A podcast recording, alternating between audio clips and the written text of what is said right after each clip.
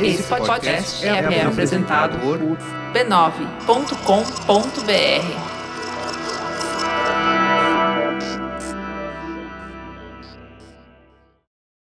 Quando alguém me pergunta por que eu faço o podcast hoje em dia, em pleno 2019, eu costumo contar do que aconteceu em um dia de setembro de 2005. Eu virei um dia e falei: esteja domingo, 5 horas da tarde, na frente do Skype, que a história da internet vai ser mudada. Não, não falei essa última parte. Esse é o Cris Dias, meu sócio e você deve conhecer ele do Braincast e do Boa Noite Internet. Você morava, já morava em São Paulo, eu morava no Rio. Eu lembro da, do cantinho onde ficava o meu computador, do monitor de tubo. E eu tinha acabado de, de descobrir o que era podcast procurando uns, caras que eu conhecia na televisão da época que eu morei nos Estados Unidos. Eu descobri que eles estavam fazendo um podcast que chamava This Week in Tech. Eu falei, caraca, animal esse negócio de podcast, vou fazer um igual. A gente já se conhecia havia muitos anos. Éramos amigos desde o final da adolescência, quando a gente participava de um grupo de RPG com mais alguns bons amigos. A gente, depois, na época da faculdade, abriu uma livraria de quadrinhos importados e jogos nerds, que durou dois anos. Anos depois, a gente fez um site chamado Idearo, que era uma espécie de fanzine digital em que qualquer pessoa podia publicar um texto, uma espécie de wiki baseado em uma ideia que eu tive ainda lá na faculdade de jornalismo. Também durou mais uns dois anos. Depois que o Idearo se provou trabalhoso e complicado demais para aquele momento, entre um e outro blog que a gente ia inventando, a gente discutiu o que poderia fazer a seguir. A primeira gravação aconteceu no tal dia de setembro. Era dia 14, uma noite de quarta-feira. Eu tinha 33 anos, o Cris Dias tinha 32 e parece ter sido em outra vida, mas só foi há muito, muito tempo. Foi ali que começou de verdade a nossa paixão pelos podcasts.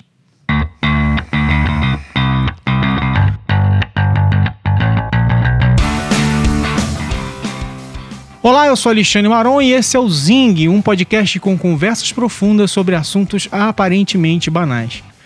Esse é o episódio 56, é o primeiro de três dedicados a rever e repensar o papel do Zing na discussão sobre cultura pop. E a pergunta a ser respondida hoje é: por que fazer podcasts em tempos de YouTube e Instagram? Se você caiu primeiro aqui, para um pouquinho e ouça o episódio anterior, o 55. Bom, você pode até ouvir os outros também, ah, está convidado. Ele serve como um prólogo para esse e os dois próximos episódios. Bom, mas deixa o Cris continuar a história então. E era uma tremenda uma gambiarra fazer pelo Skype. E aí depois a gente tentava cada um gravar do seu lado, mandar o arquivo e sincronizar. Só que aí você gravava num, numa configuração de áudio diferente da minha. Então os áudios começavam a se desincronizar. Era uma, era uma grande aventura fazer o radar pop.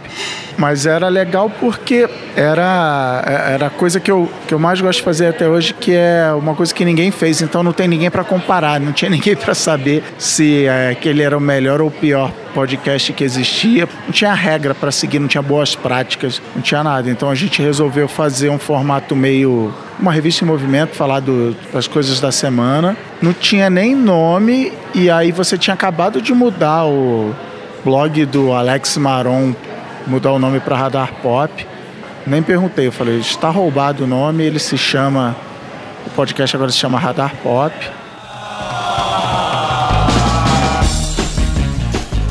Olá, esse é o Radar Pop, sua dose semanal de cultura e entretenimento. Eu sou o Cristiano Dias. Eu sou Alexandre Maron. E esse é o primeiro episódio do Radar Pop com todos os erros e, e soluços e aprendizados que o primeiro episódio vai ter. Gaguejando.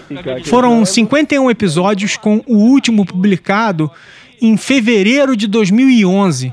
Nesse meio tempo, a gente fez vídeos do Radar Pop. O Cris trabalhou numa produtora pioneira de vídeo para internet, a Colmeia, e ajudou a convencer, por exemplo, a galera do Omelete a fazer seus primeiros vídeos. Olha o tamanho do Omelete hoje em dia. O próprio Braincast tem episódios em vídeo, diversos foram inclusive gravados na sala da minha antiga casa. Ou seja, a gente sempre flertou com um pouco de tudo. Pelo menos colocava o pé na água para sentir a temperatura. Vídeo, texto, áudio. Nenhum produto de conteúdo de mídia precisa ser uma coisa só. Essa noção é de um tempo em que as empresas eram monomídia, né? Tinha a emissora de rádio, que fazia rádios, a TV, que fazia canais de televisão, o jornal, que fazia jornais de papel, a editora de livros ou revistas que faziam. Ah, vá, você é ouvinte do Zing, é bem esperto, já entendeu, né? Em cada um desses casos, quando alguém ia contar uma história, já sabia o caminho para construir aquilo. Se fosse no papel, ia pesquisar, entrevistar pessoas, escrever uma reportagem, levar um fotógrafo para ajudar a compor a história com imagens, tudo isso orquestrado por um editor de arte.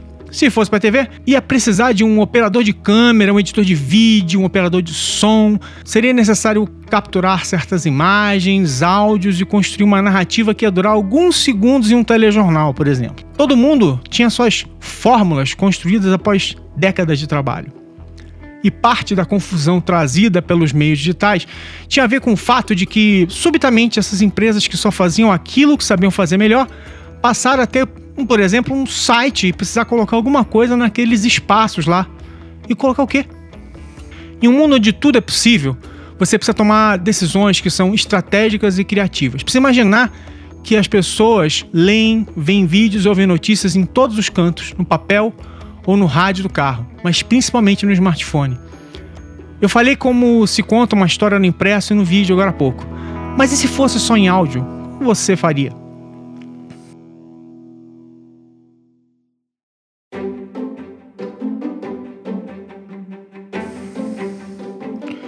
Você não tem imagem estática nem movimento. Como você conta essa história? Eu ia pedir para você fechar os olhos, mas como muita gente está dirigindo enquanto ouve o podcast, não faz isso não, por favor. Apenas imagine como você identifica impressões nas vozes das pessoas. A voz humana carrega uma emoção fortíssima. Eu sempre usei o termo teatro da mente para descrever a capacidade do nosso cérebro de criar imagens para ilustrar o que ouve. Sempre achei que eu entendia bem o que estava acontecendo. Aí, estava almoçando com quem Fujoca no outro dia e contei para ele sobre essa explicação que eu queria dar nesse episódio aqui. Bom, ele é metade do sensacional podcast Naruhodô. Aí ele disse: Ué, pede pro Altair falar disso. Uma lâmpadazinha se acendeu em cima da minha cabeça. O Altair Lino de Souza, o doutor Altair, o pesquisador, cientista. Eu gritei Eureka! Eu tô imaginando que imagens você construiu agora da sua mente. Pelo menos me coloque um cenário legal, por favor. Aí eu mandei um zap para o Altair e ele, sendo a metade explicadora do Naruhodô, me respondeu lindamente. Olá, ouvintes do Zing. Gostaria de conversar um pouco com vocês sobre como a mente humana cria imagens com base em estímulos, mas sobretudo os estímulos auditivos. Para começar a conversa, é importante notar que diferentes modalidades de estímulo geram diferentes reações ou imagens mentais, com propriedades diferentes. Quando você está vendo uma obra de arte ou está vendo um filme, algo do tipo, os estímulos visuais, eles entram em contato com os receptores da sua retina, né, da parte do fundo do olho, e esses estímulos são convertidos em sinais elétricos, pulsos.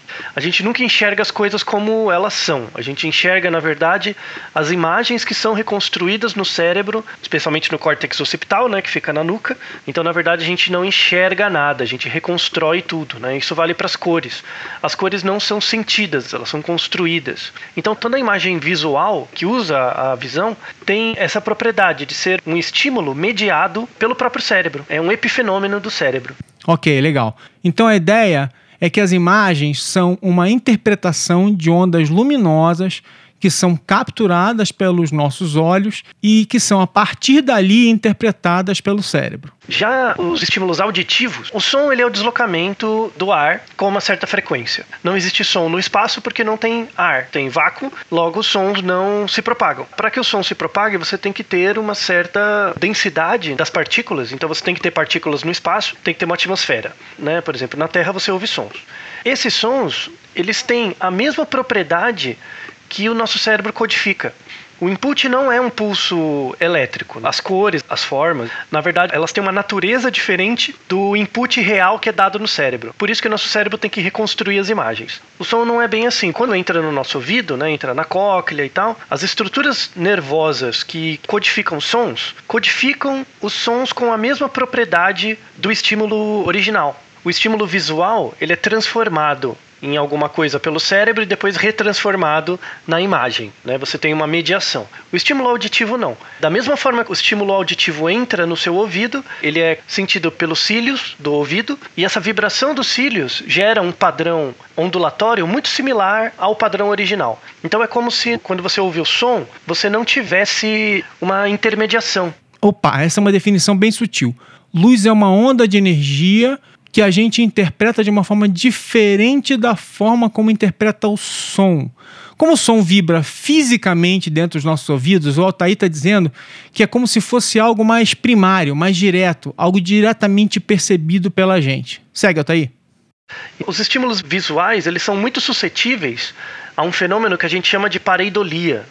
Essa é uma das ideias mais legais pareidolia. Tem até trocadilho com parei alguma coisa, mas eu vou te poupar disso. O cérebro, um grande identificador de padrões, enxerga rostos em tudo. Uma das coisas que mais me impressionou quando eu li o livro Dragões do Éden, do Carl Sagan, foi quando ele explicou que os seres humanos têm essa adaptação primordial. Basta dois pontinhos e uma linha e pimba, a gente vê um rosto.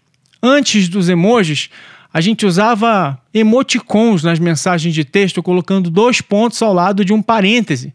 Isso é importante para quando a gente é bebê, por exemplo, se acalmar assim que percebe o rosto dos pais. Então, guarda esse termo aí, ó, pareidolia. A audição também é suscetível a pareidolias, mas numa frequência muito menor.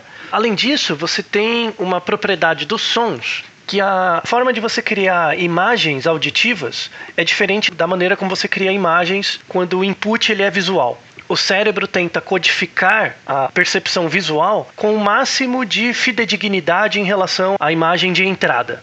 A imagem auditiva, não. As percepções auditivas, em geral, elas são mais suscetíveis a uma interpretação maior por parte do cérebro. O termo técnico né, chamado imaginação auditiva. Olha o teatro da mente aí. Quando você forma imagens na sua cabeça, sendo que o input ele é uma imagem no ambiente, tipo você assistindo TV, isso é caracterizado como uma percepção. Então você está percebendo a imagem da TV, codificando no seu cérebro e reproduzindo a imagem. Ah, estou vendo um jogo de futebol. Já a percepção auditiva, quando você ouve um som e esse som é codificado no seu cérebro, o imaginário auditivo, ele é muito mais rico, ele é muito mais antigo evolutivamente do que o imaginário visual, né? Além da questão da mediação do cérebro na construção da imagem, quando você tem sons não, não tem essa mediação, né? Então nós ouvimos sons de uma forma muito mais próxima da realidade do que o que a gente enxerga. Quando você ouve por exemplo, um podcast que conta uma história em que você tem sons, em que você tem uma representação auditiva do espaço, é, das vozes, da posição das vozes. Geralmente isso gera imagens, né, ou comportamentos que são mais ricos, né, do ponto de vista elaborativo, né, o indivíduo se lembra de mais detalhes, ele consegue associar mais os detalhes oriundos do som com outros detalhes da vida dele. Para alguns contextos aumenta a memorização de alguns aspectos, ele tem amnésia da fonte, ele não lembra a fonte da onde ele teve a informação, mas aquela informação fica mais presente no indivíduo por mais tempo quando o input ele é auditivo. Então eu não lembro onde eu ouvi, eu não lembro nem se eu ouvi, mas eu lembro é, daquela informação, eu mantenho em mim mesmo aquela informação por mais tempo. Então nesse sentido, podcasts, por exemplo, eles são muito úteis para aprendizado. Claro que, que eles dependem muito da atenção. Do ponto de vista de aprendizagem passiva, né? aprendizagem é, não, não mediada por uma aula, algo do tipo, o aprendizado por meio auditivo ele pode ser muito útil. Ah, essa é a hora em que os podcasters tiram uma onda gigante de que as pessoas aprendem mais com podcasts do que com outras mídias. Bota aí. Mas aí eles jogam um balde de água fria logo em seguida. Malditos cientistas e seus fatos uma coisa que as pessoas costumam ter, principalmente quem nasceu nos anos 80 e 90, e já perguntaram bastante para mim, né? Ah, é possível aprender dormindo? Sabe? Que você colocava um, um gravador embaixo do, do seu travesseiro e ficava ouvindo, né? Para aprender inglês, esse tipo de coisa. Isso não funciona. Tá? Isso não, não tem nenhuma comprovação científica de que você aprende dormindo. Mas se, por exemplo, você está estudando inglês e você começa a ouvir músicas em inglês ou é, passivamente, né? Começa a ouvir músicas, principalmente quando a dicção do cantor é boa. Isso tende a aumentar a sua familiaridade com os sons da língua e facilita principalmente a sua pronúncia de palavras. Então, Espero que tenha ajudado né, explanação básica sobre a ideia do teatro da mente, né, que é o nome leigo, nome técnico é a imaginação auditiva. Espero que vocês tenham aproveitado. Um abraço para todo mundo. Até mais. Obrigado, Altair!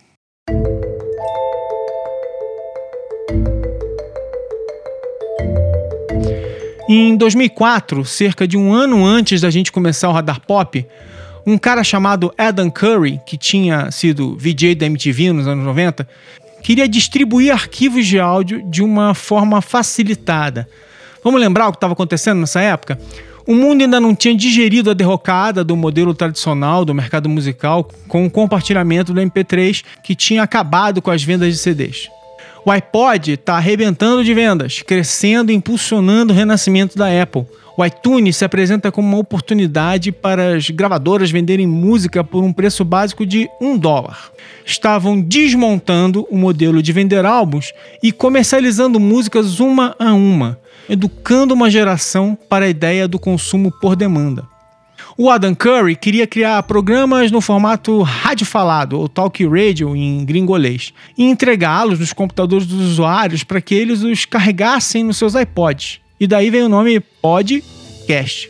Podcast. Uh -uh. E para isso, ele trabalhou com Dave Weiner, que era um cara que tinha participado ativamente da corrida de desenvolvimento do RSS, que é uma sigla para Real Simple Syndication, então distribuição muito simples. Eu vou explicar rapidinho que diabos é isso, ok? Na época em que os blogs e sites estavam se proliferando, o RSS era uma forma de as pessoas organizarem suas leituras na rede. Elas iam assinando os blogs e sites que gostavam e os textos apareciam no navegador. Então a ideia do Curry do Weiner era fazer com os arquivos de áudio o mesmo que já estavam fazendo com o texto, entregá-los automaticamente a quem quisesse ouvi-los, ou tão automaticamente quanto a tecnologia daquela época deixasse. Os dois criaram seus próprios podcasts para promover sua iniciativa, o Daily Source Code, do Curry, e o Morning Coffee Notes, do Weiner. Em torno deles surgiu uma comunidade apaixonada. Isso foi em 2004, gente. Naquela época, a saída mais simples para qualquer um era simplesmente criar um blog com texto e sair publicando. Fazer vídeo era coisa de louco, porque não havia YouTube, que só seria criado em 2005. E ainda ia comer muito feijão com arroz para se tornar realmente influente. Então pensa que o Curry e o Weiner queriam fazer seus programas em áudio. Ou seja, as pessoas fazem as coisas por um monte de razões malucas e depois inventam justificativas lógicas. Mas a verdade é que, no fim, quando podem, claro, elas simplesmente fazem o que gostam de fazer. Por isso que, depois de tudo, em 2019, eu quero contar histórias com áudio.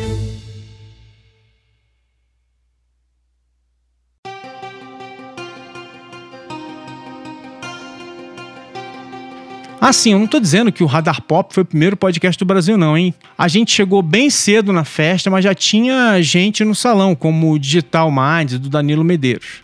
Agora, aqui no Brasil já temos milhares de podcasts. Os microfones estão mais baratos, os programas necessários para gravar, editar e distribuir estão mais simples, os podcasts nacionais surgem todos os dias. Nos Estados Unidos, eram uns 660 mil podcasts ativos no final do ano passado. A gente pode comparar com os blogs de uns 10 anos atrás, podemos pensar nos canais de YouTube de uns 5 anos atrás. Todo mundo pode fazer, assim como qualquer pessoa com lápis pode escrever qualquer coisa. Mas, claro, fazer bem feito qualquer coisa é outra história, né? Eu e o Cris começamos a Ampere porque acreditamos que os podcasts são uma mídia muito versátil, que tem um espaço disponível na vida das pessoas. Se você lava louça, anda de bicicleta, vai à academia, se desloca para o trabalho, tem aí quase duas horas por dia em que só o áudio é uma alternativa de entretenimento e informação viável. E a gente quer ir para esses lugares com você. Juro. E é muito engraçado porque a gente começou a fazer quando ninguém ouvia. No segundo episódio do Radar Pop, tem, por exemplo, esse trechinho, ó começar o programa de hoje agradecendo a todo mundo que ouviu o primeiro programa e agradecendo mais ainda quem teve a paciência de ouvir o segundo programa depois de ouvir o primeiro. Pelas contas aqui, mais de 200 downloads e inesperado. Pois é, hoje a gente consegue ter milhares de ouvintes.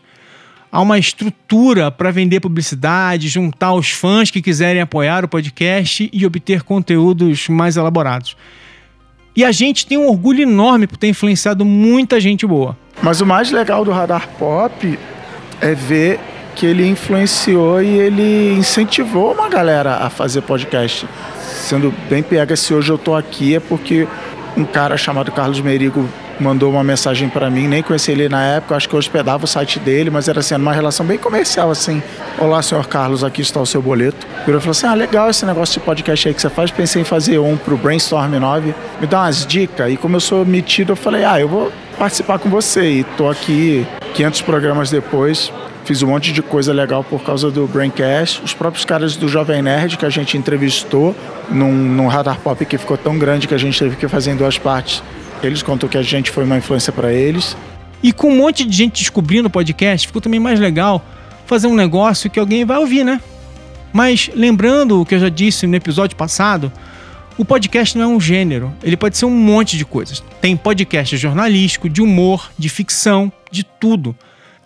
Depois que eu respondo que quero fazer um podcast, nossa imaginação é o limite. E aí eu preciso decidir como será o programa.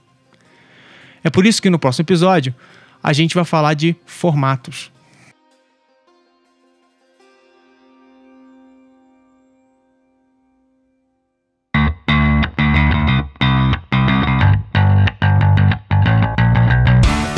O Zing é uma produção da Ampere gravada nos estúdios do Inovabra Habitat. Roteiro, produção, edição e apresentação, Alexandre Maron. O Zing orgulhosamente faz parte da família B9 de podcasts, junto com o Braincast, Mamilos, Mopoca, Poco Pixel, Naro Rodô e outros. Para conhecer os podcasts da família, dê uma olhada no site do B9 em www.b9.com.br. E mostre seu carinho pelo Zing assinando o programa onde quer que você ouça seus podcasts.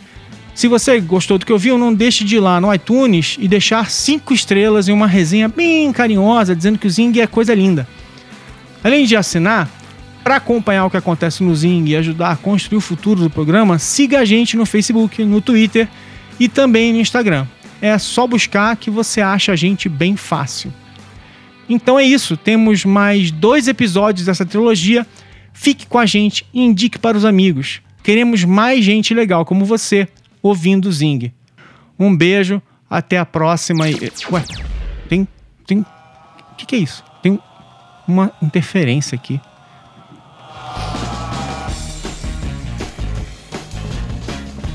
Hoje é dia 14 de setembro e esse é o Radar Pop, teste de volume 99.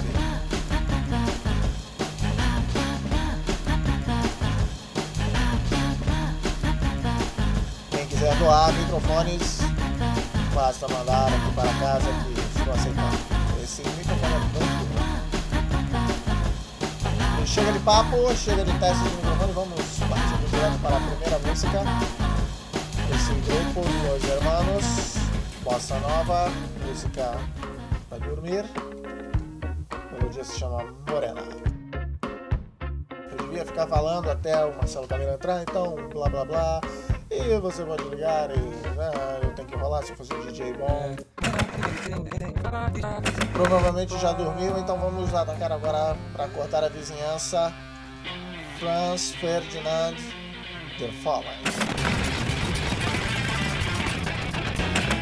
E assim chegamos ao fim de mais um teste do Radar